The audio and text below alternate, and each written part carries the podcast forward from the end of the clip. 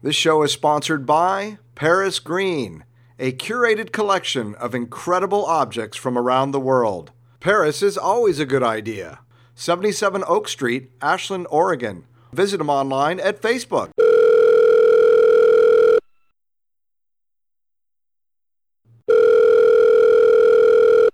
Hi, Marky Parky.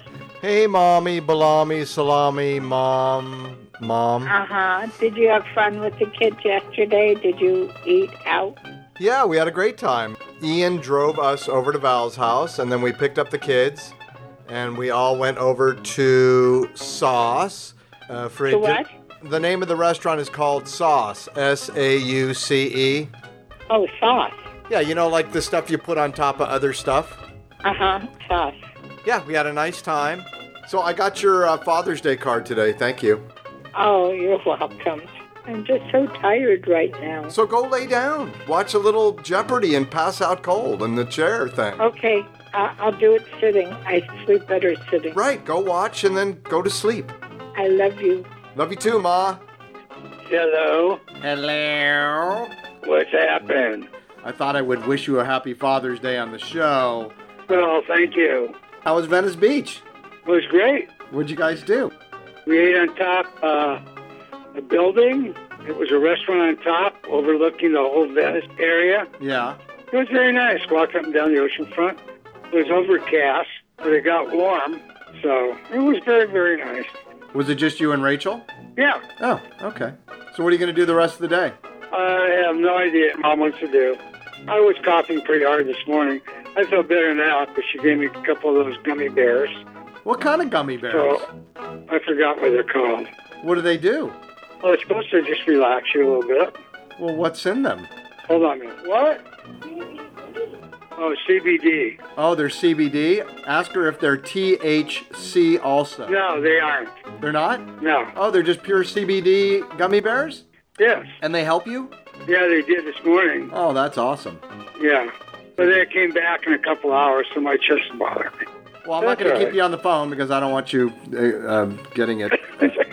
Coughing Yeah, exactly. in exactly. your ear. Yeah, well, I'm not worried about my ear. I'm worried about your cough. My ear's fine. I'm fine. Yeah, okay. Well, have a good Father's Day. Well, thanks, Dad. It has been so far, and you have a good rest of your Father's Day, too. I will. Love you. Love you, too, Dad.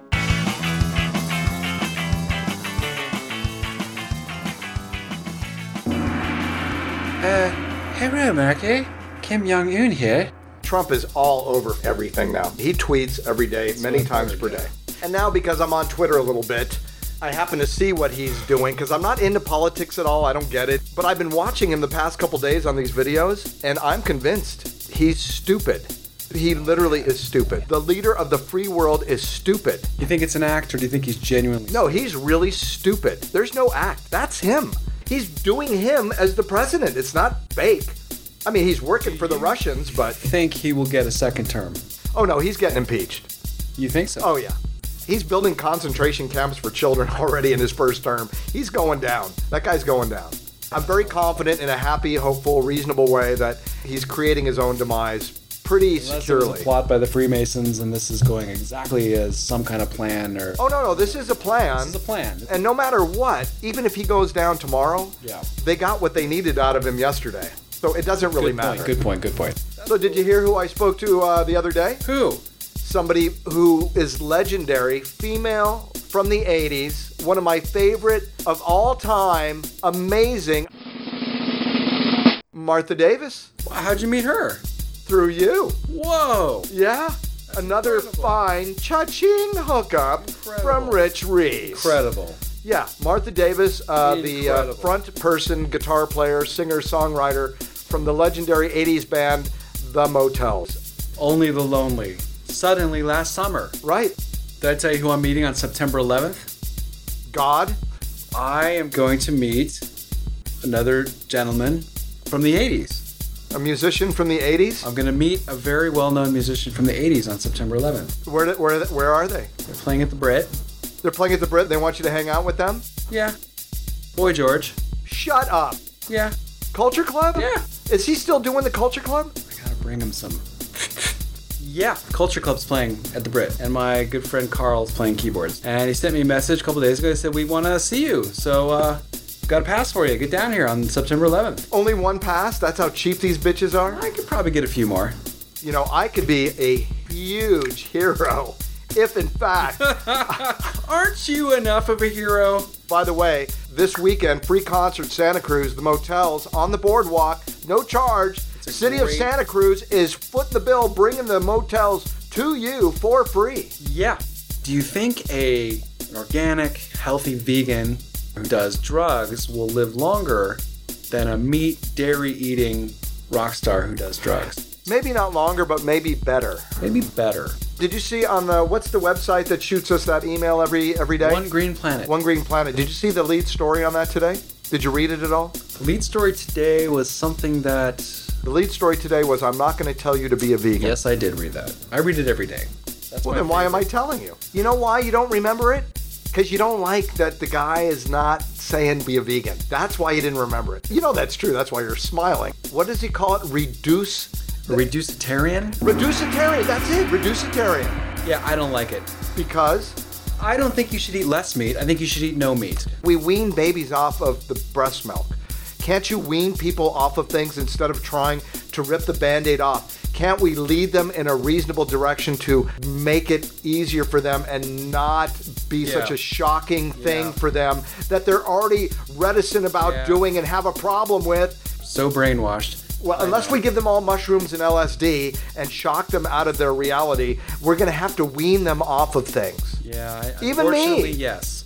You know what really pissed me off today? What?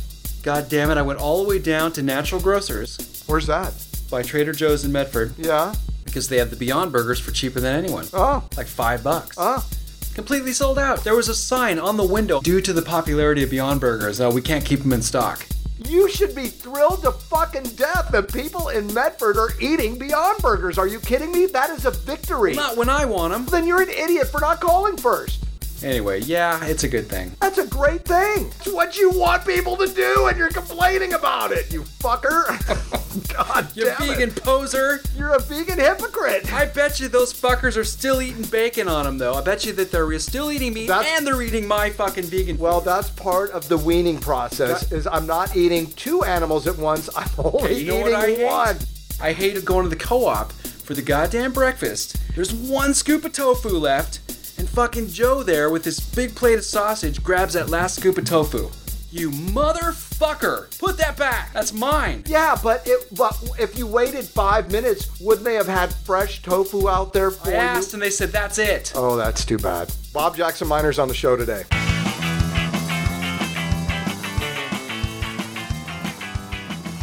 Look at all those harmonicas. Yeah. This is my regular gig set. 44, I think, in there. What did you just say? I think I have 44 harmonicas in there. What did you say? Citizen 44. Yeah. Yeah, thanks. yeah, 44 Citizen harmonicas in there. That's ridiculous that you have 44 of the Well, 44. you know, it's a diatonic instrument. What does that mean? It means it has the notes that are in a key, like do, re, mi, fa, sol, la, ti, do. Right. Right? So there's the notes in that key. Piano is a chromatic instrument because it has all the notes in every key.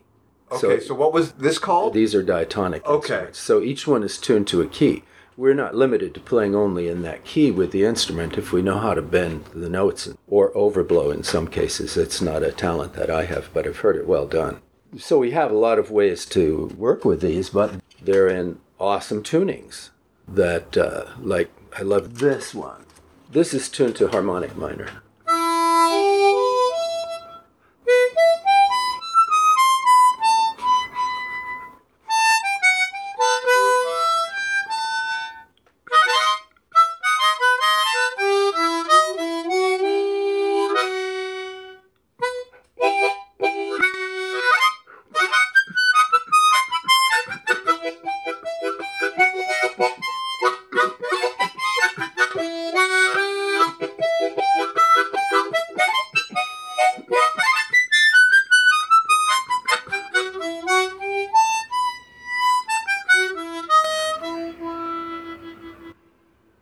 Sounded very French. Yeah, it can be French. They use it in French, especially French Morocco. It's also a gypsy style uh, A lot of music that gets called gypsy music has this tonality.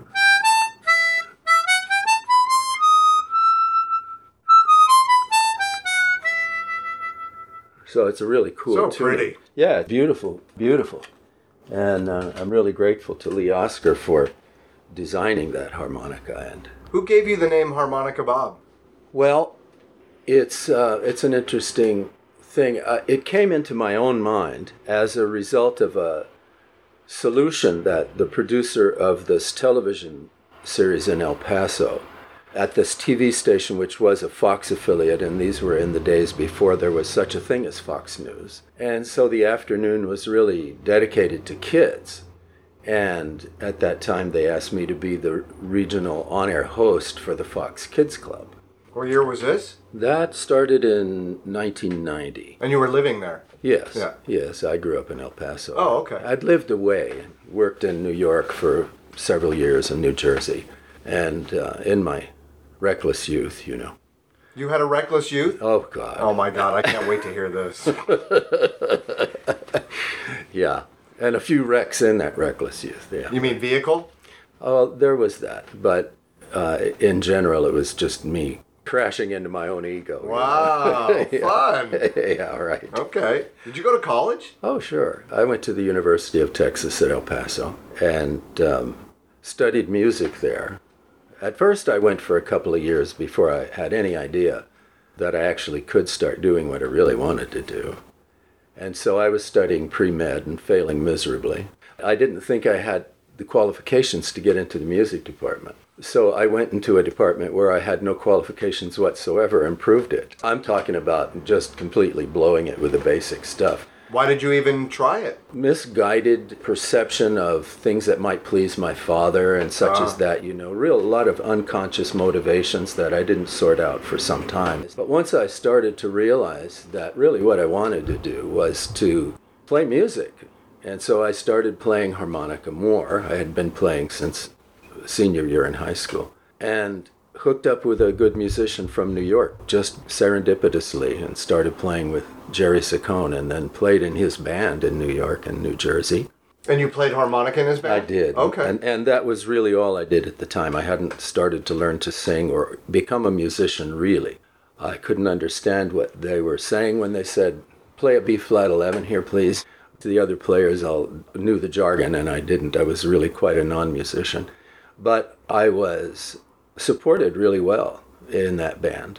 And I feel like I owe a lot to Jerry Saccone. He had been the band leader for the Shangri-Las. Leader of the pack. oh, yeah, yeah. And he'd been doing that for three years at the point the band broke up and he had come to, actually he was on his way to Juarez, Mexico to get married with his fiancee Eileen. And we met in the airport and hit it off. And I said, man, I can take you over there and show you where to do that. Because I grew up in that turf. First day, we played something together in a Mexican restaurant, and it was just amazing, little magical moment where uh, the whole place had a new experience for a brief moment. And it was great. You know, the cooks quit cooking and the dishwashers walked out and everybody wanted to see what was happening. What year was this? Oh, that would have been about, uh, I'm going to say 1968. And How old were you? uh, in 68, I was just turning 20. My birthday is uh, Thursday this week. April, Oh, it is? April 26th. Awesome. Happy birthday Thank you, almost. thank you. Wow. Yeah. So you were born in 1948. 1948, yeah, El Paso. What was going on in El Paso in 1948? Oh, the war had been winding down, and there's an army fort there, and my dad had come in the military. He was in World War II? Yes. Did he go and do things? Yes, as far as I know, but he would never talk about it. Like many of the people in his generation, they they got pretty close-lipped and close-hearted over imagine. those issues. Yeah. So he wouldn't talk about it. And Did I, he ever talk about it? A little bit, but not the, the stuff during the war, but some things after the war. He talked a little bit about it to me once. All of us in, in El Paso in, the, in those days had parents who had been involved in, in the military, all my buddies and I. And my grandfather had come west to find new work and had settled in El Paso. He came from Alabama. He worked on ships and railroad cars and things like that. And he found work right away in El Paso at a body shop working on automobiles. So he moved his family to El Paso, and my mother was a teenager and met my dad and Where'd they meet? in El Paso at the Fort Bliss swimming pool. Sure, it's named after a General Bliss. What a name, right? Yeah. In the heat of the West Texas desert. I loved growing up in El Paso. It was really good, but I'm glad to be from there. What know. was school like for you? You know, what I really liked about the school was the diversity of races in most of the schools I went to, at least the first schools. And that diversity of races was really part of me learning to get beyond the enculturated thoughts of my ancestors that somehow white race was better than other races and such in a community where everyone's really relying on everyone, it's easy to get rid of those illusions and realize that our neighbors are our neighbors. So did you have a bit of bigotry and racism in the early parts yes, of your family? Yes, sure I did, but it was benign in, in the sense of they were very well meaning. And, uh, like, for example, my grandmother, who was a most amazing woman, and when we would get on the bus, let's say to go downtown or to come back from downtown out to where we lived, she would just spot the most interesting person on the bus. And it was usually a woman and usually of a different racial group. And she would sit us down next to a Mexican woman or an African American woman and strike up a conversation that invariably ended in a friendship. That they continued to see each other and, and hold affection for each other. And Wow, she was very friendly. she huh? was extremely friendly. But at one point, I remember her saying that she didn't understand what all the trouble was about and why Dr. King was stirring so much up because she said, Well, I'm from Alabama and we always treated our colored people good. Okay, not understanding the racism in that entitled viewpoint that she didn't know she had. It's like we can't tell what color our eyes are unless we have a mirror or someone can tell us. So she had no idea. Now, had it been pointed out to her, she is the kind of person that would have said, Well, um, let me take that in. I'll think about that. We all just changed over time. And that was said during the heat of Dr. King's movement. And there were parts in me that resisted his message. And then as I matured and started to realize that how do I reconcile these things inside myself? I was in ROTC in high school at, at that stage in my freshman year, and a couple of weeks in my sophomore year. I was at that same school. Well, in that class, in that ROTC class, our commanding officers were black. Mm-hmm. And one in particular was, in my estimation, an absolutely superior human being. I had to reconcile this stuff inside of me, you see. These beliefs that if I was hanging out with the cowboys and doing those, you know, ride the horses and do those kinds of things that were available to us in my youth, then there would be racial slurs and racial jokes and ha ha ha about other racial groups. And I was a kind of chameleon in my personality and I could adopt that for a while and then feel that there was something in me that wanted to fit in and something in me that didn't actually think it was okay to do that. And then by the time Dr. King's movement was more firmly established, and I'd listen to him do the I Have a Dream speech while he was on television with my grandparents and my parents in the room. And there was a, a hush in the room. And finally, I think it was my grandpa said, Well, sounds like he's telling true. And it's like, okay, those who had ears to hear understood. And I was in the presence of that, and I was part of that because I started to be changed, very noticeably so. And I'd already had to reconcile my perception of David Pepper, who was one of our officers. And on the basketball court, David Pepper was a god. There was nothing like David Pepper in our school district on the basketball hmm. court. He was just amazing. And I don't know what happened with this incredible mind in a culture that wouldn't allow it. I don't know. Did you ever look him up? I crossed trails with him one time about five years after we were out of high school. And at that time, he was a sky cap at the airport. Now, what a mind like his will parlay that into, well, I don't know. But I remember being completely aware of his intellectual prowess and fully understanding why he was the officer in our ROTC group and saying inside myself, well, it's not true about all of them, these limiting beliefs I held. And at a certain point, I had to say, it's not true about anyone, that anyone with the right kind of nurturing attitude and support will unfold their own natural gifts and their own natural genius, which is far beyond the capacity of our culture to comprehend.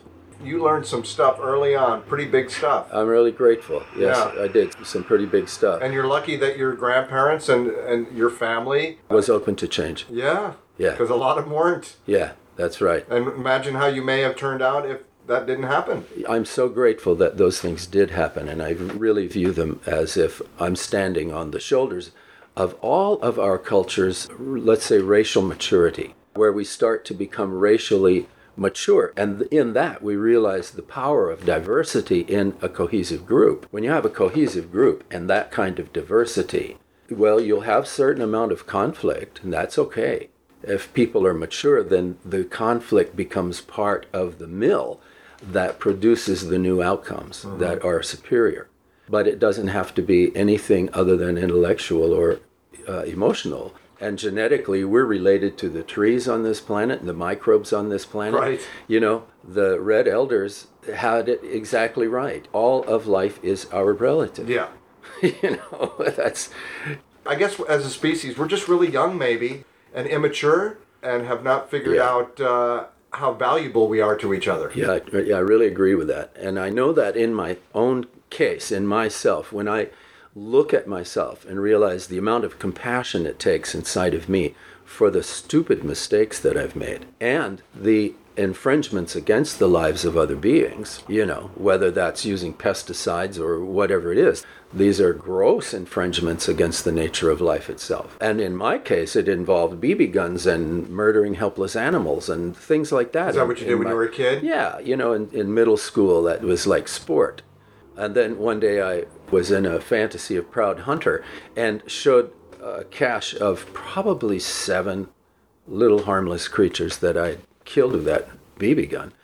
And I showed my father, like thinking he's going to say good shooting or something, right? And he he just was very quiet for a minute and he said, "Thank you for showing me this. And I want you to understand something. You have to answer this question. Are you going to eat any of these creatures?" And I said, "No." He said, "Can you make another one?" No. Can you fix these? No. You have absolutely no right to take their lives from them. And if you ever do it again, you will eat it. Wow, that is fucking brilliant. You brilliant. will eat it. Yes. I bet you never did it again. Uh, not on purpose. I did a couple of instinctive shots that were instantly fatal to the creature, and it was I was just out target practicing, and just reacted instinctively and realized how deadly that can be, and wept and said, "No more, no more." So you grieved your whole thing. Oh, I grieved the whole thing. Oh, that's beautiful. Yeah, I grieved it. So this is what I'm saying. It takes compassion for me to forgive myself of those things, not just at that younger age, but certainly at older ages, where I found myself deceitful with somebody in order to gain a few dollars in a transaction and things like that, or a lot of dollars. But those things weigh heavy. And once I started to reach a different bandwidth in my own understanding of self and the universe, I began to perceive the unity that I'd heard about before. But once I started perceiving the unity between myself and plants, and myself and animals, and myself and insects, certainly myself and other people, once I started to perceive that we are one life, one consciousness with many expressions, that individuates, that's the nature of ego, is to create the individuation. Awesome in its function in that way.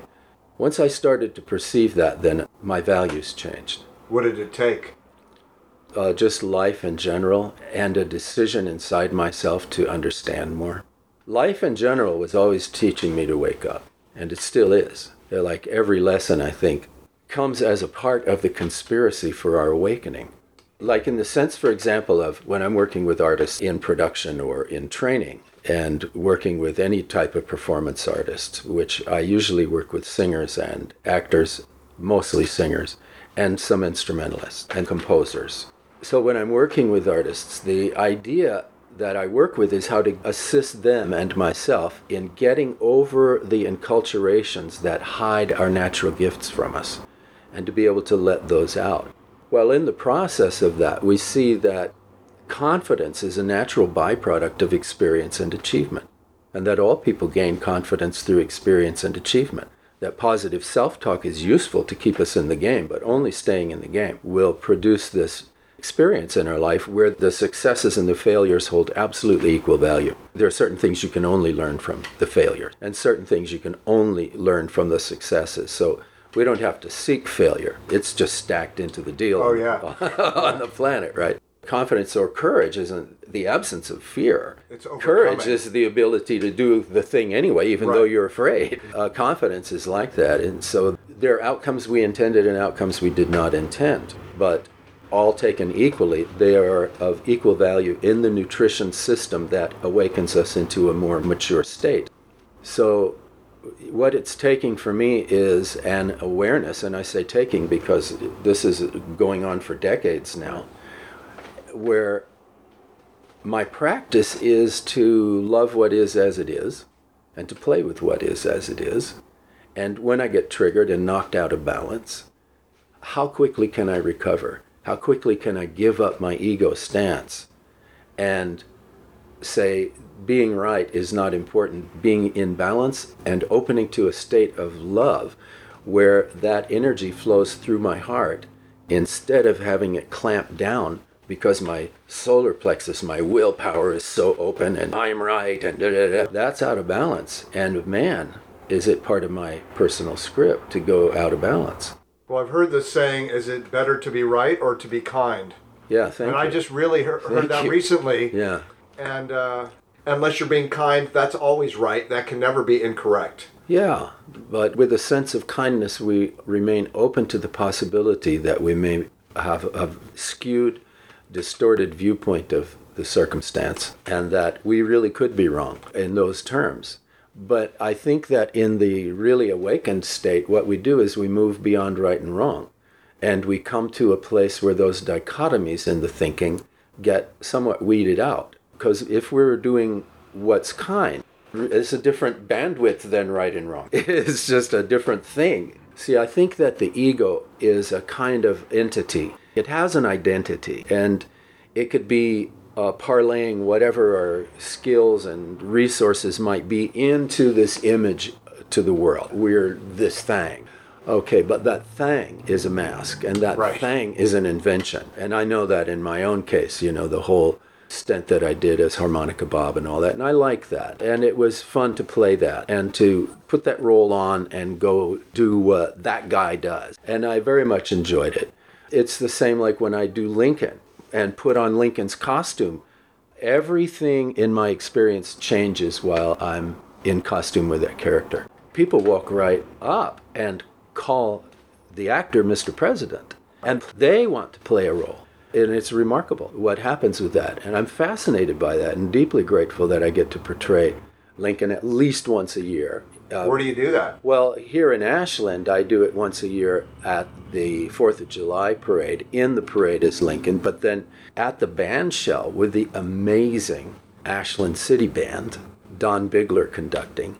Wow! And this was Don Bigler's idea. The first year I was going to do the Gettysburg Address at the 150th anniversary of the Gettysburg Address. I was to do the Gettysburg Address in the Lithia band shell after the parade. And Don Bigler saw me on the billing and called and said, Hey, instead of you going on before us, I have an idea I'd like to work out with you. And he explained his idea about where the drum roll goes and the intensity of the middle of the composition. Jerry Billick's Civil War anthology, it's a great composition. Mm.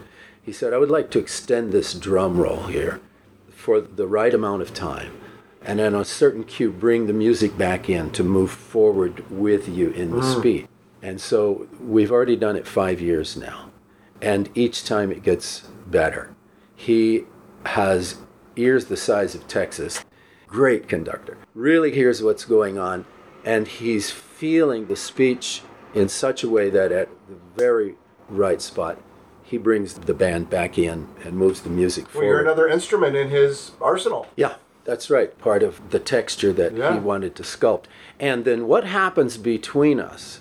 And by the us, I mean not just Don Bigler and the Ashland City Band. And that's 70 musicians behind me. Percussion and brass and strong woodwinds like clarinets and such, and bass clarinets. Yeah. Amazing sound. So the us includes the audience. Their energy and their focus and what Bigler and the Ashland City Band are doing, and the icon of Lincoln itself, and then what I do as an actor, it all comes together that we co create something as a community that is unique in the known universe. It blows my mind every single time. I'm carried away by it. It is an altered state of consciousness that I cherish deeply, and we can only create it with a community. It isn't something that Don Bigler and I could do, even with all those 70 musicians. Right. Maybe something like it in a recording session, but what happens with that live audience is uh, is really profound to me, and I'm really grateful that I've had that ride five times so far. Is there a plan to do it again this year? yeah, the city two years ago asked me to make it a yearly tradition, and, and Bigler agreed, and I agree. I portray Lincoln in other situations, and I've have- seen you in the car. yeah, It's pretty wild. You look pretty good. yeah, thank you. I, I worked on it. I had very good help from wigmaster Virginia Carol Hudson and from costume designer Barbara. Uh, she at the time was Barbara Rains, and I'm not sure of her last name now, but a brilliant costumer. And so did she work for Shakespeare? she at the time was working with the Camelot Theater, and now I think she has another job altogether in a different field at the university. Oh. Yeah, but she's a brilliant person, and whatever she does is going to go well. So, yeah, I had really good help putting it together, and my partner Peggy and I worked on it. How do we design it? Who do we call in to pull this off? And Who uh, came up with the idea? well, originally, Tim Kelly, who was doing a series of great speeches as part of the OLLI program for At SOU. Yeah. Yeah, he asked me to read Lincoln's speeches. And he also had other actors that were all friends of mine doing the roles of Mahatma Gandhi and Roosevelt and Winston Churchill and Martin Luther King. So it was a really good series. And I think that's all. There may be others, but that's who I remember. At the um, onset of this, I said, sure, I'll do that. And he brought me the speeches, and I started reading the speeches. And then I got to the House Divided speech, and I couldn't understand who he was talking about. Lincoln was talking in a metaphor about three architects that swear they haven't colluded with each other or, or been doing something together. But yet each one keeps delivering exactly the right piece to build this architecture. And he used the metaphor of a barn. And these pieces coming in, how can this fit so exactly if that person hasn't conferred with that other Right. person? And he named names Roger, James, and Franklin. And I'm going, who the heck is he talking about? And he went on in that speech to say, this piece of architecture is coming together so precisely that with one more Supreme Court decision, slavery will be legal throughout the North as well as the South. And my God, I realized he was right. And I said, Who are these guys? So I went into studying history for the next three days to find out who's Franklin, who's Roger, and James. And it was then the sitting president, James Buchanan, the Chief Justice Roger Taney. The previous president to James Buchanan was Franklin Pierce. Those three guys all lived in the same boarding house in uh, Washington, D.C. They lived in the same boarding house for years, and they really were conspiring to make slavery legal throughout all parts of the United ah. States. And when I got that's what was going on. Two presidents and a chief justice of the Supreme Court who himself said all black people are so inferior to any white person that no white person has any duty to respect the rights of a black person. That's the Supreme Court justice in around 1861 said that. They were all slave owners and they were in the slavery business. That's a marvelously profitable dark enterprise. It's a very, very evil scheme and enormously profitable for the evildoers who control it. And that involves banks in New York City and all kinds of things. The North was absolutely culpable in the slave trade. It was never just the South, not mm. ever, not, not one Huh. bit of it. It was always the North and the South. All the shipping that was carrying the cotton and carrying the rum and carrying the slaves back from Africa, all that stuff was coming out of Boston. So, no, it's never been what we were taught in school. Well, that's the problem with school. You know, there's a there's a marvelous book, and it's called "Dumbing Us Down," and I've forgotten the name of the author, but I found it rather informative about how the school system was started by a particular Austrian guy, whose stated intention, and this was a European system in Austria and Germany. His intention was to make better citizens of the students. The school system design was to make better citizens of the students. In other words, more compliant to authority, more ready to work in a workforce designed by someone else. Slave mentality. It is a slave mentality, and the school system was from the beginning designed to maintain it. So is our economic system. I was told recently that our school system was based on a principle that came through the military. Hmm. So that's not true. No, that really could be true. He could have been a military person. I don't know all of the details. But we know that these principles are at play, and many of the principles in the military trainings are similar. Tell them what you're going to tell them, tell them, and then tell them what you told them. That makes sense in a certain paradigm, but if you understand more about how the brain works and how people learn, and what you do is not be concerned with what you're telling them, but be concerned with what they're doing right now, and you have information for them to engage with, then training can happen. And training is a very powerful thing and can be used to liberate the person instead of entrap them. Oh, of course. I, it's at the top of my list. We Yeah. need proper training. Yeah, we need proper training. We really do. Yeah. Forget education. If you uh. just train us properly to know what this is and how to leverage it, Yeah. then you can let people go. You don't need laws. You don't need government. You don't need anything. You know- people can do whatever they want because you can trust them because you train them properly. There you go. There you go. It's really simple. I believe it. I truly believe it. And I think it may take some time for people to transition into it, but a lot of people can, under the right conditions, can move into that state of consciousness right now. See, under stress, we tend to revert to habit. And if the right kinds of stress are present and our habit cannot work, then we'll open up for new resources and new ideas and new thoughts. Yeah. And I personally think that there is a large population on the earth right now ready to snap into a broader bandwidth. I feel it in myself in these last 10 years. I see it in many of my friends. We're up leveling our bandwidth to be more inclusive of the total life and less isolated with the fear triggers and the fear responses that the oligarchs in our culture use to keep us manageable. To oppose that system is a- being a part of it. And to transcend that system means I am not a part of it. And we collectively choose a different experience. Right.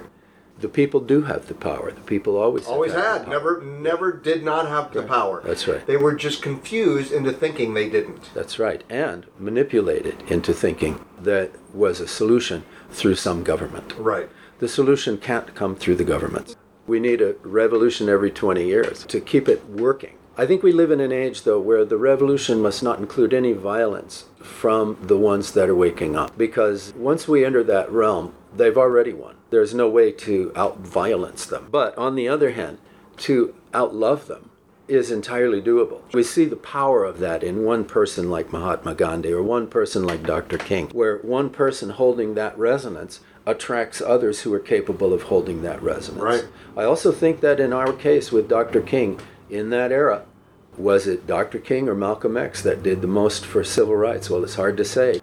You know, both of those things came up at once. The the model of uh, loving resistance from Dr. King, the model of the hell with it from Malcolm X, and all of those amazing minds. But then what happened to us in the middle as we're making our transition from unconsciously at least somewhat tainted with bigotry white guys that I was with and Right. made over to the side of where we have chosen to be free from that kind of bigotry, and we are at least consciously working on it, understanding that we are a product of the colonized mind, and at least consciously working on it. Now, in the presence of that consciously working on it, we get the experience of working with black people we hold in high esteem. It's pretty easy to erode those nonsense values in the presence of new experience, but we have to be open enough to get into the experience.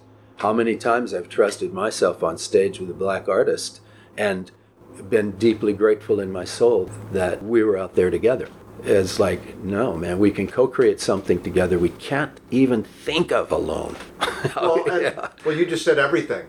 You know, the whole thing of two heads are better than one. Can you imagine what this world even look like if we were inclusive in the creation of our experience? Holy moly. We need everybody. We Need were not put here alone. We were put here together for a reason is to work this shit out.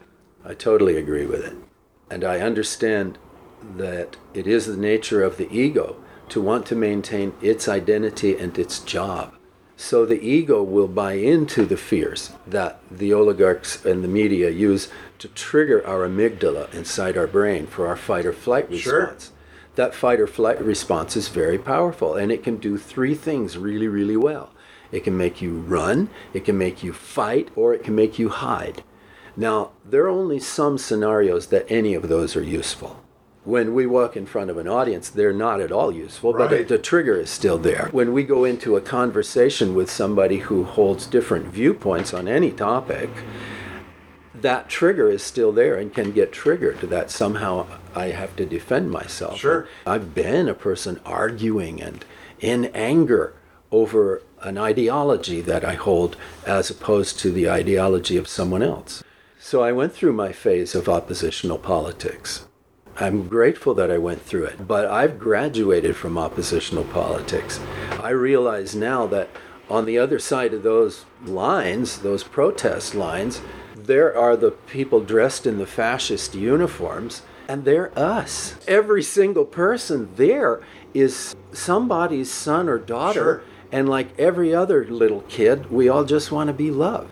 And every one of them over there is glad to have a job, glad to have some place where they feel like they're doing something good in the world. And they're believing propaganda about us and our Sure. side that simply isn't real. And we were believing things about them. And sometimes they would send antagonists, uh, provocateurs, into our side to throw rocks at Sure. them and stuff Yeah. to start all these things. So, how do we maintain this sense of balance, this sense of affection, this sense of awareness that I am you, brother, even though you have that uniform and I have this one? Tolstoy used to go up to the Russian soldiers and he would say, Do you believe in God? And they'd say yes. He'd say, Do you believe in the Ten Commandments? They'd say yes. He goes, Who are you going to kill? It's against God's law to kill. And they would lay down their arms because they were being shown the truth. Our children are not being shown what the amygdala is, that's right. how it was leveraged early in our development Right. for a protection mechanism, Right. and that we should at some point evolve beyond that Yes. because it's just not a necessary. It's a useful tool under certain circumstances, But but, none of them are social. I got a dog chasing That's me. Am. I going to be able to stop this dog from taking a bite out of my leg? Yes, that's right. Very limited usage. right. It's very useful under those conditions. And that's fine. But Yeah. as an evolved human being, we're rarely put in these positions unless we're attacking each other. Thank you. and or we're being attacked from a source that you know whatever it is but again they're not being taught that this little almond shaped piece of shit in our head is very limited in what you should be using it for and you should avoid using it at all costs unless it's an emergency and to teach them how to think out of that thing Yeah, right. but i don't think that's happening No, no, because the school system is not designed to awaken the students. Now, the students can use the system to awaken anyway, because any individual can take their circumstance and say, everything I'm experiencing is a product of my own consciousness. And what we experience nationally and globally is a product of our collective consciousness. yeah but the 13 year old doesn't know what that means It depends on the 13 year old. They're not all ready It's to pretty know rare. it. Sure, it's rare. But the teacher needs to know it. And the teacher is capable of knowing it. And if the teacher knows that, it can be informed through experience, not through data like an adult talking to an adult, but through experience where the kids get to see how that's true. And there are many teachers that understand quantum teaching and how to awaken those aspects in a kid's brain while they're having a good time. And the qualities in the brain, the, the higher bandwidth gets opened up.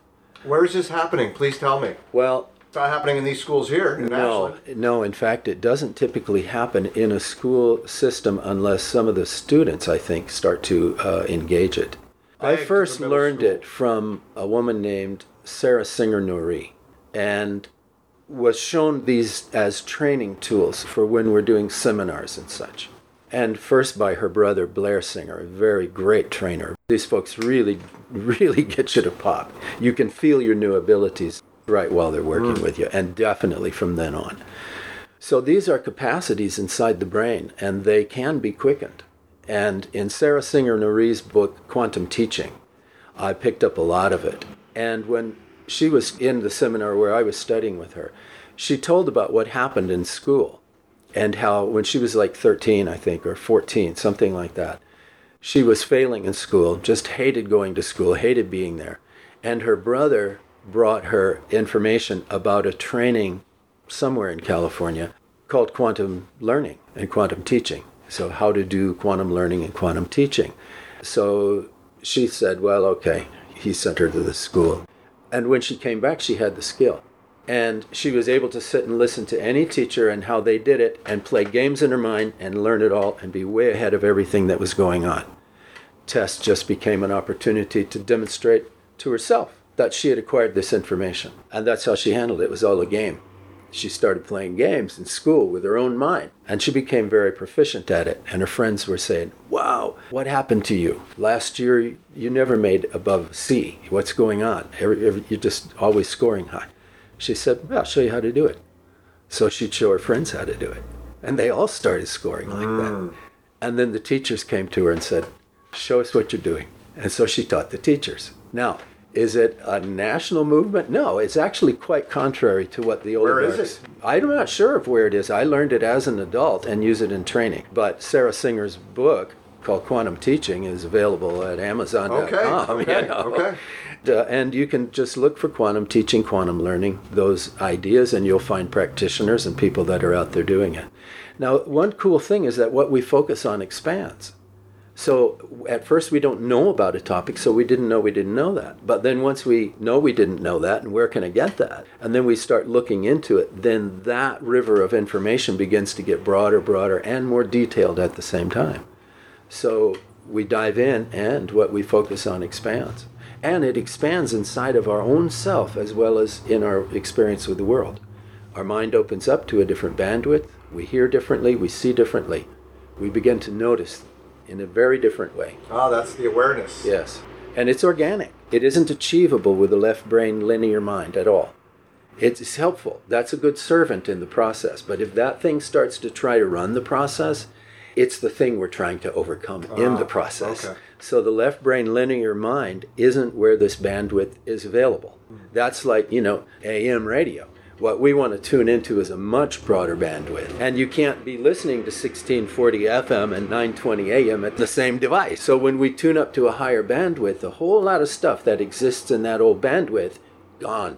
It's not useful anymore. And since we're actually drawing our consciousness from this amazing quantum field, as one way, a model of understanding it that we've been picking up from science and such, is if this quantum theories and these string theories are in any way correct, and they appear to be, there's a lot of evidence that they are, then it, nothing that appears solid is solid. Now, we've known this since before quantum theory was in, like even getting in with electron microscopes and down into the molecular and subatomic levels, then there's enormous space between everything. So, in any one atom, the distance between the electrons and the nucleus and the proton, all of that, uh, there are huge distances when measured at that scale. And we can see them in our solar system, something that's very similar to that kind of a atomic. Super expansive. Yeah, super expansive. Yeah.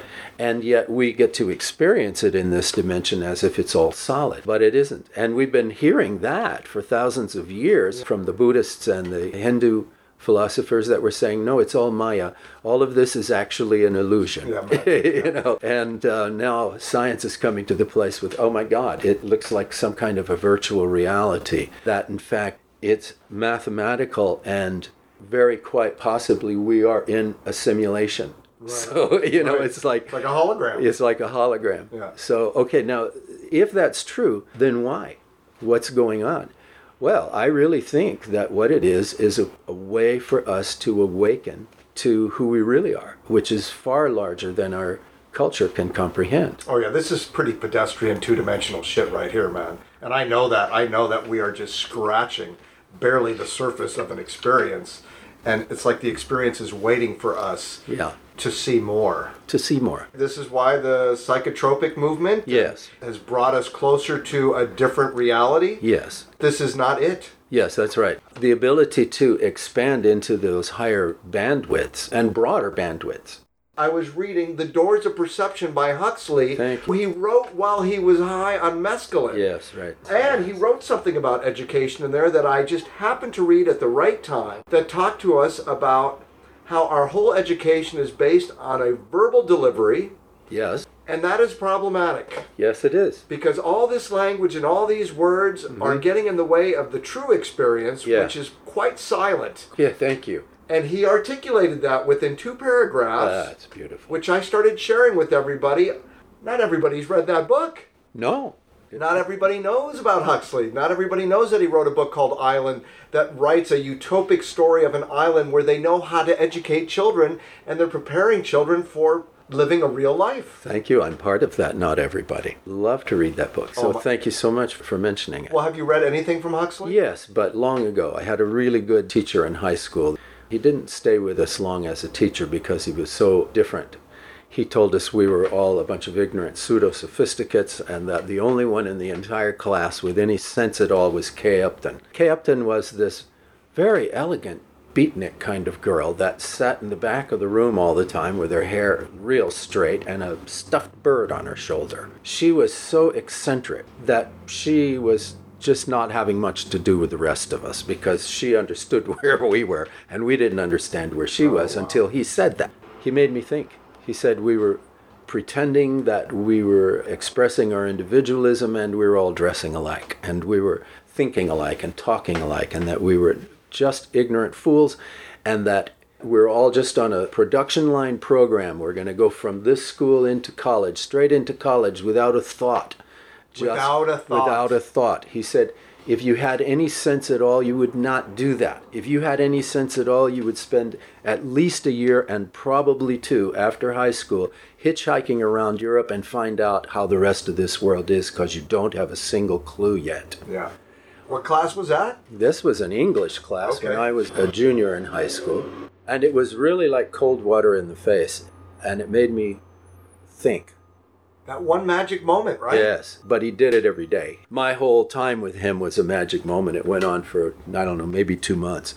But he brought us all to Huxley. I paid my son $5 to lay on my bed with headphones and listen to The Power of Now. Wow. when he was done, and I sat here for the three hours with him while he did it, and afterwards I said, Well, he goes, Yeah, I get it. now he may have forgotten that he got it 10 minutes later, but he got But it in the in moment. Yeah, that's right. And there's something about the auditory experience. I don't know if you know this, but I have figured out for myself. I listened to The Power of Now 15 years ago. Yeah. I laid on the couch with some headphones, and all of a sudden, I had this ghostly experience happening. There were things flying around, and I got one specific thing out of it that I've done with people that I'm going to do with you right now. That even people that read or listened to it don't recall this, and I don't know how you could not recall this. I want you to think about your right hand. When you feel something in your right hand, raise your left hand. Think about your left foot. When you feel something in your left foot, raise your right hand. What did you just do? Effortlessly. You moved your energy at will, anywhere you wanted to. Mm-hmm. We are not instructed on any of this stuff. No one shows us anything about how unbelievably powerful we are, which is how we can hurt each other without doing anything. Just by a thought. Just by your thought, you could activate energy in the exact place that you said that you wanted energy to be. So in the middle school, I went to the leadership class because they allowed me to kind of do whatever I wanted to in school. Had about 30, 40 kids in the class, and I did the same thing that you just did, of course, that nobody would ever show them in a million years. When I was done, there were 10 boys in the back of the class at a round table trying to move a piece of popcorn in the middle of the table. If we just show them a little bit, we can learn a lot. But we're not showing them anything. So they don't know anything. Big deal is, to me, that we need to give ourselves permission to show ourselves.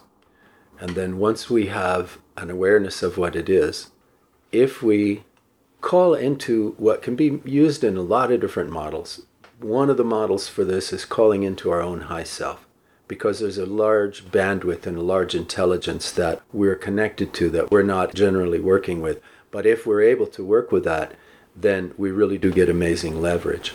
So if we call to that higher self, that higher bandwidth, with our questions about how to share this, then we're brought into opportunities where we get to share it. That's how I got to share it. Yeah, exactly. You got Nobody to tried to stop me either. No, because you were ready. But this is the difference, you see. In our enculturated mind, we think somebody else ought to be doing it. But when we have an awareness that we understand it, we realize it's ours to do. Right. And when it's ours to do, when we know what's ours to do, and then we have the courage to do it, we get a big cookie. Yeah.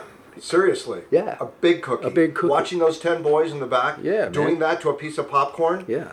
showed me that anybody can leverage what I just said and take that in any direction they want. Yeah. But it requires someone to actually show you. It does. And sometimes for us to be shown and to be seeing what we're shown, we have to have a desire for it. But here's a cool thing about that desire part it's already in the heart and it's always calling us forward. I think we all have our own natural gifts, whatever they might be, and that our natural gifts compel us to engage in certain ways. In other words, a person wants to learn to sing. They feel it inside of them, or they want to improve their singing. Right. Maybe they're already singing, but their voice is getting worn out after an hour of practice, Right. or something like that. So they feel this desire to express that, but then going on inside their head, they have these messages that say, "Oh, you can never sing," or blah blah. All these, you know, you can't carry a tune, etc. Stuff they've heard, but now they're saying it to themselves and using it to scare themselves to hold themselves back. There is an automatic pressure going in two directions. We've got the heart that wants us to expand and come out. We have the conditioned mind that wants us to keep everything the same, so we're only dealing with the known. The conditioned mind is very happy in the known. That's the ego, that's its turf. So it wants you to stay there. It doesn't want you to expand Right? into the unknown Well, then it loses power. It, doesn't want loses to lose power. its power. That's right.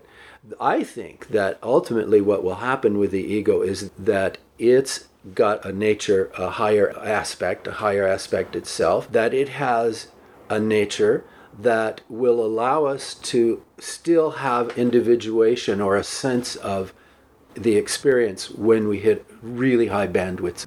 Breathing and, and whirling dervish dancing, you know. Meditation, all kinds of stuff, lots yeah. of ways to get there. But once we're in that bandwidth where we have this altered state and we're experiencing other intelligences and a communion with a much broader community that we're not normally aware of, those resources are there and they're there with us all the time. So that when we're back into more of the bandwidth of the enculturated mind, we're still able to call on that. And we can bring that into play if we're looking for uh, let's say, a most benevolent outcome, a, a highest good outcome, instead of an egocentric personal gain outcome. Highest good always works with mutual benefit. Well, isn't that what religion is supposed to represent? Oh, sure, it's supposed to, but boy, talk about a way for greed power to uh, get control of things. Religion can be a real head trip. And it can be good too. It depends on, you know, who's dealing. But ultimately we have and I think it was Ken Keyes where we first learned this back in the 70s. We have three basic addictions. There are sensation, security, and power. And with religious leaders and political leaders, there's a huge temptation to be involved in that. And in fact, some of the political leaders themselves are the successful criminals that have gotten into this position. They're the ones I want to give the psychotropics to so they can see that what they're There doing is small potatoes, man. It means nothing. Yeah. It's little nothings. It's going to come to fruition because it's almost an unavoidable collision that we're having. I believe it is because what's happening is the people are waking up. And not everyone. But the cool thing is, it doesn't require anyone to make any kind of major cultural change. It never has. It's Right. always been just a few people. And then what happens is that few start to ignite this kind of consciousness and do these practices where they're raising their bandwidth and feeling greater unity, feeling a greater flow of love and a sense of connection, and feeling that there is, in fact, a way to love whatever is happening. Right. To, no matter what. no matter what. And once we're in that state, everything becomes the school de jour that we need to successfully pass through. And in that, our consciousness is honed, sharpened, quickened, and expanded. And I believe that as it quickens, it quickens into something that is unrecognizable by the ego at first. And I love this model of the caterpillar. I think I got it from uh, Barbara Marx Hubbard first. The caterpillar is voraciously consuming its environment. Like us. Yeah. And that's its nature, that's what it does. It voraciously destroys and consumes its environment until it finally hits a place where it is triggered into the cocoon. And it forms a cocoon for itself and goes into stasis. While it's in stasis, some of the cells, they're called imaginal cells, these imaginal cells that have always been in the body of the caterpillar and somewhat dormant, now in this stasis, they become very active. Mm. And they take all the raw materials from that thing that was a caterpillar and they turn it into a mush and they reorganize them in a way that puts all the right stuff in the right place and it's already encoded into the being. And then it emerges from that cocoon as a butterfly. And the caterpillar, would he recognize the butterfly? No. Yeah, while he's in the caterpillar state? No. It's like it doesn't exist, it's another universe. Yeah. And I think we're going through something hmm. like that. And I don't think that all of the humans will make this transition. I think that a lot of the humans are too committed to self greed that the slap upside the head that will come with the great correction is not going to be enough to make them move in an upward spiral. They haven't hit bottom enough yet. But that others have experienced bottom, have made choices, and are moving in the upward spiral by choice, by practice, by commitment. That currents on the planet will be a catapult for that consciousness. And I don't think it takes anything like everyone. I think it takes the ones that are here to do it. Yeah, I agree. It's- yeah. And so that's our task is to recognize if we're one who will be committed to the awakening and we commit ourselves to it. And that means we're willing to let our egos mature.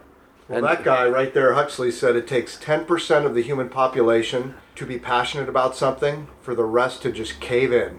there it is. That's a pretty small percentage of humanity to make a decision that the rest will agree with. I totally agree. And I think that that 10% is already on the planet and that we are going through the experiences that are producing our awakening and we already know it's happening. As we know it's happening and we commit more fully to it, that's the game. That's Yeah. the whole game. Oppositional politics has no part of that. No, and that's all No. just silly stuff. Yeah. Really, in the scheme of things. Right. It's children's play. It is it's child's play. That's Yeah. right. And to get down to the real truth of what it is to love profoundly and to commit totally to the highest good in ourselves and others. Everyone wins that way because we're all only one life.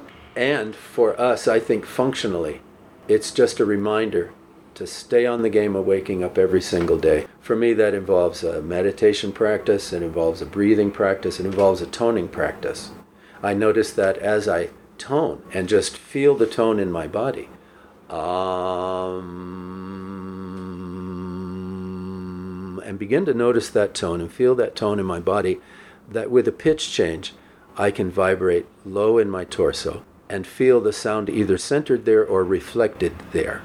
And gradually work the tone up the spine, all the way up and all the way back down again. And massaging the spine with tone alters my state. Can you show us how to do that? Sure. You just take a breath and you breathe whenever you want to. And you make a tone. And I like these hummed tones, like mm, an M, hummed, because the air is coming through the nose, the mouth is closed. It's a very quiet thing. And you allow yourself to go down to the very bottom of your vocal range. Most people shy away when they hit the bottom. You want to relax into the bottom and embrace the bottom. These are not notes you could sing loud for someone else. These are notes you can vibrate and resonate for yourself. And you feel those. I'll do the low end first. Now I'm going to start a little higher than the low end so I can slide into the low end and let go as the ego wants me to try to make a good sound. Because the try to make a good sound is the opposite of what we're doing. There's no room for sounding good, there is only room for feeling and noticing what is.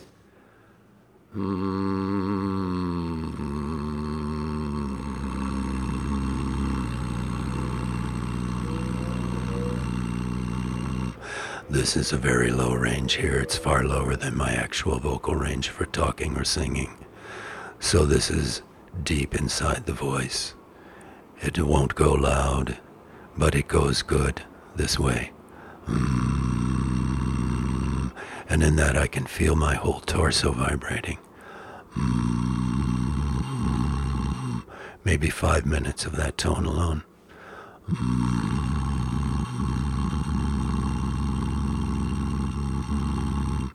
And gradually, mm, higher.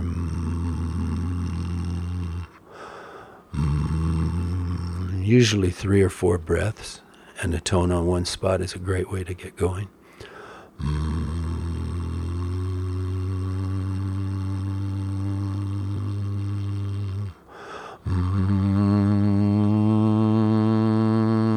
And so now you can hear I'm in my normal vocal range.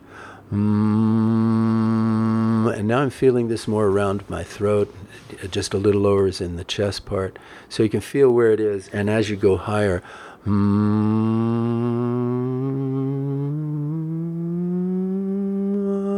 now we're in head tones, what we call head tones.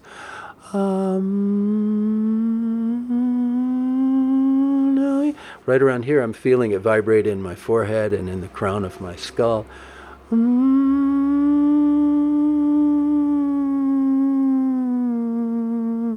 So you just explore. If you did about five minutes of toning, then the ideal thing is to be silent for about five minutes because it's not just the doing that brings the information in.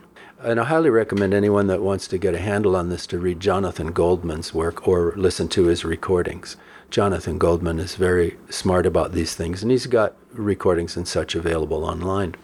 So these tones, they'll vibrate the body, they do vibrate the organs, including the brain and the other organs in the head.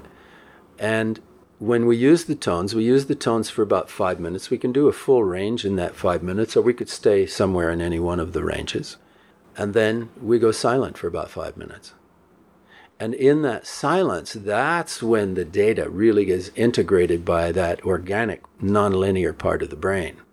Ultimately, we start to move into a state of full brain cognition while we're doing any of these sounds or making music.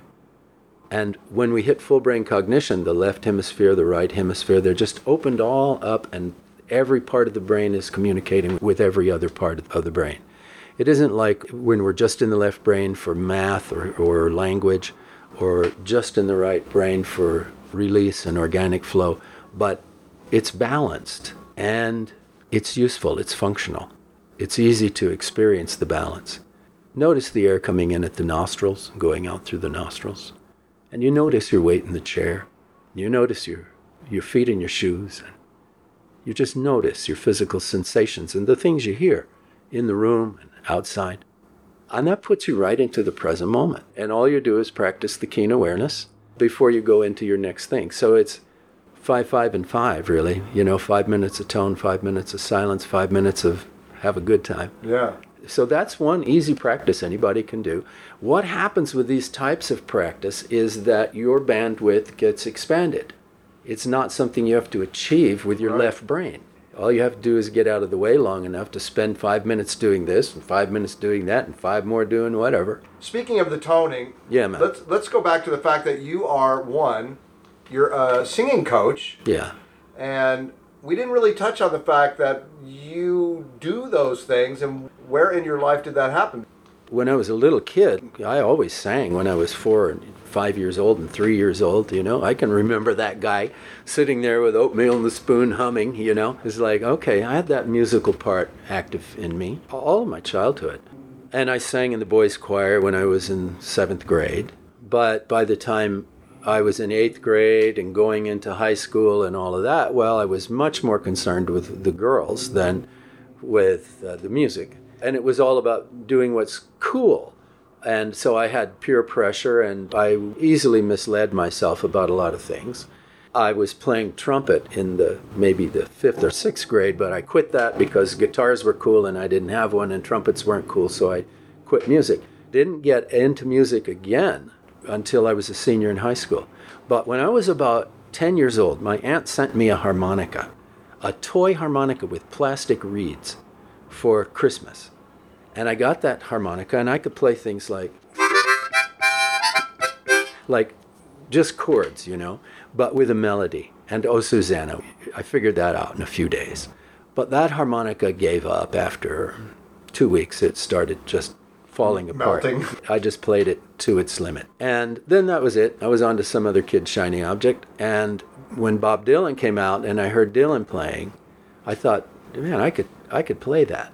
I could do what Dylan was doing. I knew I was going to be able to do that because I already had. And so I got Dylan records and started playing and some of the songs I could play along what he was playing, others I couldn't. And I thought, I bet that's what they're talking about, a key. I bet he's in a different key, you know. What is a key? Around that time, I started a band. I had a harmonica for a couple of months and asked my friend Paul Bachowski, Butch, we called him, would he play in a band? Yeah, sure, but he was a real musician. That guy could play. He played guitar and uh, sang beautifully. But I was going to be the lead singer in the band. I only had one note. It just kept coming out the same one note all the time. That note was not in any of the three songs. Just the one note, and I couldn't get past it. And Butch said, "Do you know what a key is, man?" I said, um, "Tell me." he said, "Well, look, we're in the key of A," and he played. And I don't know if I'm in A right now, but he said Do Re Mi Fa Sol La Ti Do, and he played it on the guitar while he was doing it. And I said, "Okay." And he said, "I don't know what key you're in." but it isn't this one. He said, Get this note. So he played the root note, and I got the note. Now I had a tonality and I could fit in, and really within a day or so, I could sing all three of those songs, at least somewhat. Well, then later, when I met Jerry Saccone, and we played well, he played guitar and sang, I played harmonica, and ended up in New Jersey, going up there to play in Jerry Saccone's band. And he started a band called the Saturday Night Bath.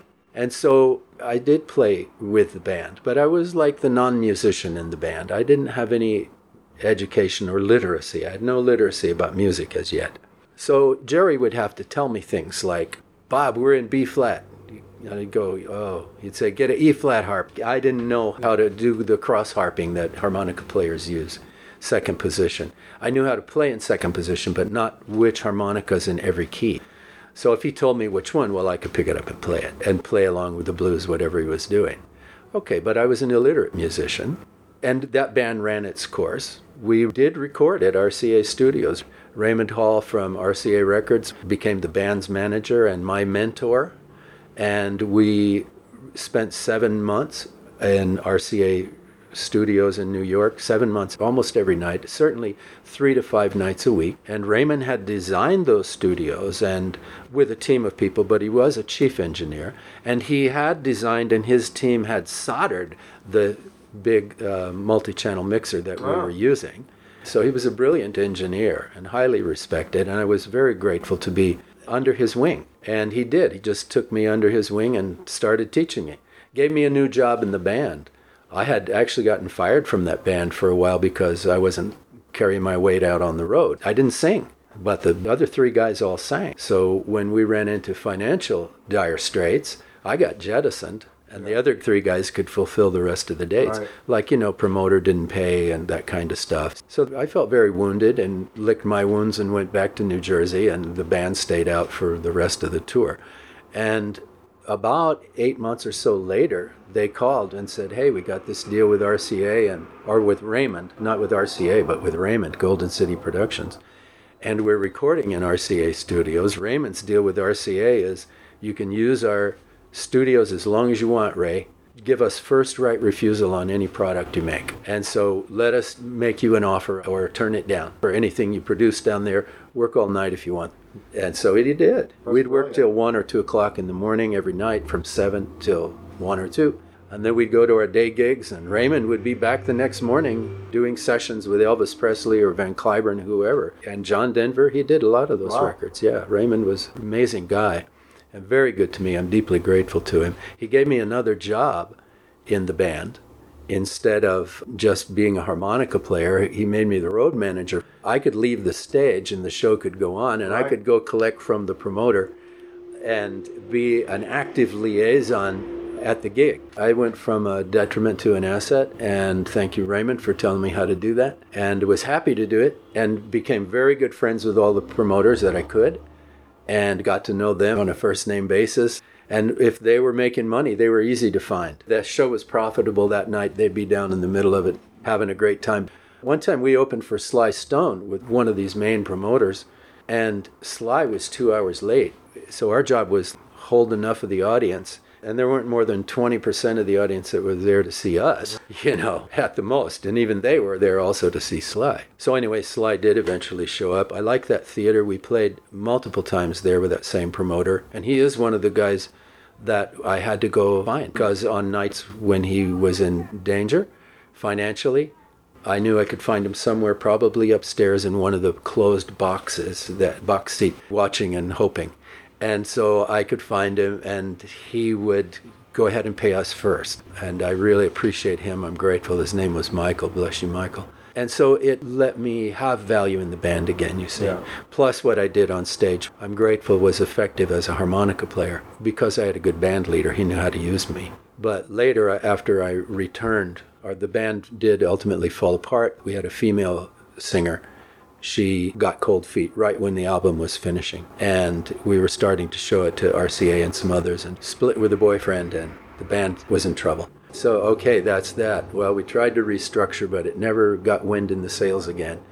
And it must have been about six or seven months later, I moved back to Texas with my wife and daughter and um, started over again down there. And down there, that's when I eventually went to music school. How old were you then? I must have been around 26 or 27 at that point. And when did you get married? Uh, I was 21. One day we were in a hardware store on Verona Avenue in Newark, near our neighborhood where we lived. And these two old ladies, an old Italian lady, old Jewish lady, they were shopping in the store and they saw me with my little daughter on our papoose thing on my back, you know, and my young wife next to me. And this old lady looks at us and she goes, Oh, Oh, look, how cute. They get to grow up together. And my ego wanted to say, Lady, I'm 21 years old. And then as the years went on, I realized she absolutely knew what was going on. did. All right. How long did that go? Well, we were married five years. And then for the next five years after the divorce, which I measure, and that's how long it took me to really pull my head out of my ass, that next five years after the divorce, we gradually became increasingly better collaborators in raising our daughter, even though she lived in another city. I learned a lot of my lessons enough to start saying, man, my responsibilities matter here. I'm going to do more, etc. And then once I really started contributing more adequately, then I found out that this amazing person I'd been married to was a most marvelous friend again. And then the best thing we ever did, in retrospect, for our friendship was divorce and move into more authentic lives each. Right. And then continue to collaborate in terms of raising our daughter. And she married her real husband some years later. And I love him. He's one of the best things ever happened to our family. And so a great balance ensued. And so we've had these decades of marvelous relationship and friendship. Oh, what a blessing. Fortunately, all my former wives, and I have How many do you have? I have actually four, but I also count some of my wives that I didn't get legally married to. But I've been legally married three times. And after a point, we realized that that's just some bureaucrat's paperwork, really, and or a ceremony in a church or whatever. All of that can be fine, but the truth is that the loving is what's most important, and supporting each other's truth is important. So although it was most difficult with my first wife, uh, it was most difficult with me in relation to my first wife. Right. Right. I gave myself the roughest time at first. each uh, subsequent time was easier and more healthy. So that I got to a place the third time where I realized all we're doing is graduating from a definition of our relationship. That's it. Right. There is nothing else actually happening here. That I don't have any ex anything. And in fact, it was my third wife. Once I called, said Vicky, my first wife. I said something about my ex-wife, and the then current wife Denise said, "Bob, you don't have any ex-wives. Vicky's your first wife." Right. because we were in very good relationship and she Yeah. was a friend of Vicky's at that point as well. But the ones you marry, you marry for a reason and that amount of love is valuable. And to get back to the place beyond the ego attachments, which is where all the pain is coming Sure. from. To get back to the place to say what's the highest good outcome and for this person I love, what is the most beneficial thing for me to do in this definition of relationship? right. because clearly that other definition became dysfunctional. How can I become functional here and now? I become functional. Took me 40 years. Well, Literally. understood. I had to move here. yeah, had to move here, and then I could wake up and say, "Oh my God, what was I doing?" right. I know, man. It's not a waste of time because it's all No. learning experience. It's Right. all school. right. Time itself can be one of the big illusions. So, do you just have the one daughter? That's all that I know that I've produced. I have one daughter and two stepsons. And and even their mom and I we were not like legally married, but we were totally partners. And I got to be a part of raising those boys for about four and a half years. And that relationship with them continues. Yeah. We've lost her. She died in 2007. sorry. and her former husband, my co-dad. You know, that's one of the things that I learned from my daughters, let's say my first wife's real husband. We became co-dads. Me doing what I did at a distance and him doing what he did in Right. close proximity. Right. Between the two of us, we were able to provide experience and such for our daughter that any one of us wouldn't have been complete. Right. You know, so it was like the ideal scene is relate to what is as it is and say, how do I grow? How do I serve? What's the best way to show loving in this context? Yeah. And then deal with your own ego's attachments to it being otherwise. How old's your daughter now? I'm going to say she's probably 49. Okay. Where's she? She's in Santa Fe. What's Yeah. she doing? She's an equestrian. Ah, She has been many times world champion in amateur equestrian. I don't know how many times. By the time she was maybe 19, she had already was 17 times, I think, world champion. wow. Yeah, amazing. Really has talent, and she and her husband have had a horse ranch. Economies are changing. I don't know what they'll exactly be doing now, but they still have their horses and they still do horse shows. Cool, and man. I have a grandson. How old's he? He's um wow, he's like, like 21 now. yeah. Yeah. And then I have my two stepsons here. Oh, they're here in They're, town. they're here in town and they're in their late 20s and smart guys, entrepreneurs. So I was thinking that we might uh, wrap up with a little bit of harmonica music. And Please.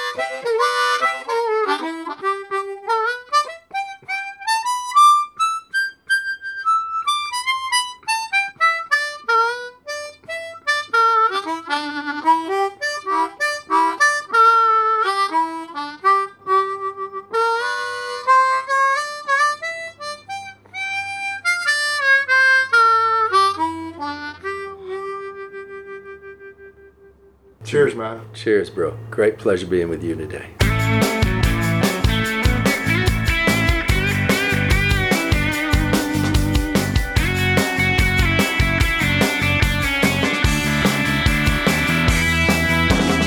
Well, that's show number 47. Great to uh, chat it up with Bob Jackson Minor.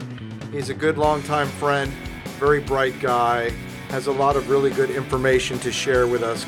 And it was great to spend some time with him.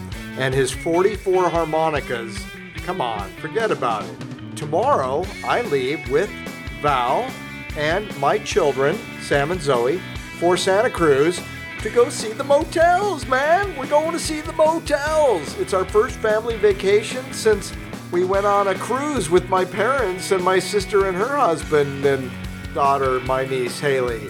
I don't know how long ago. So, Santa Cruz, Friday night, free show, the motels. I'm going to introduce my family and myself to Martha Davis uh, backstage at the motel show on uh, the Santa Cruz Boardwalk. Super excited about that. Citizen 44 with Mark Ahrensberg is a listener supported presentation. Thank you so much for listening. It's a pleasure to do the show. I love it, love it, love it. I love doing it, and I will continue doing it until I can no longer do it. It's because of you. Thank you so much. I hope you're getting something out of this. I hope you're at least a little bit entertained, if not informed, a wee bit. Let's see, my sister and the uh, Power of a Shower project I believe she got her 501c3 certification thing, paperwork stuff done. So off she goes to the races, and uh, I will keep you posted as to her progress. Okay, thanks so much for listening as always, and uh, have a great rest of your week.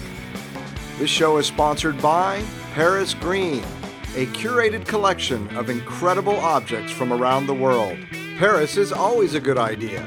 77 Oak Street, Ashland, Oregon visit them online at Facebook. If whatever you're doing is not working, there's only one way you can change that, and that's to change what you do, change what you do, change what you do, change what you do, change what you do, change what you do, change what you do, change what you do, change what you do. I am Citizen 44. Yeah, Mom just asked if Ian was still there. Yeah, we've been spending the day together, and he's out doing whatever, and then we're going to meet at Val's house at 5.30, and then he and I and the kids are going to have dinner together. Oh, very nice. Where? At a place called Sauce on the other side of town by Val's. Wait, what's it called? Sauce, S-A-U-C-E. Hmm, I like that.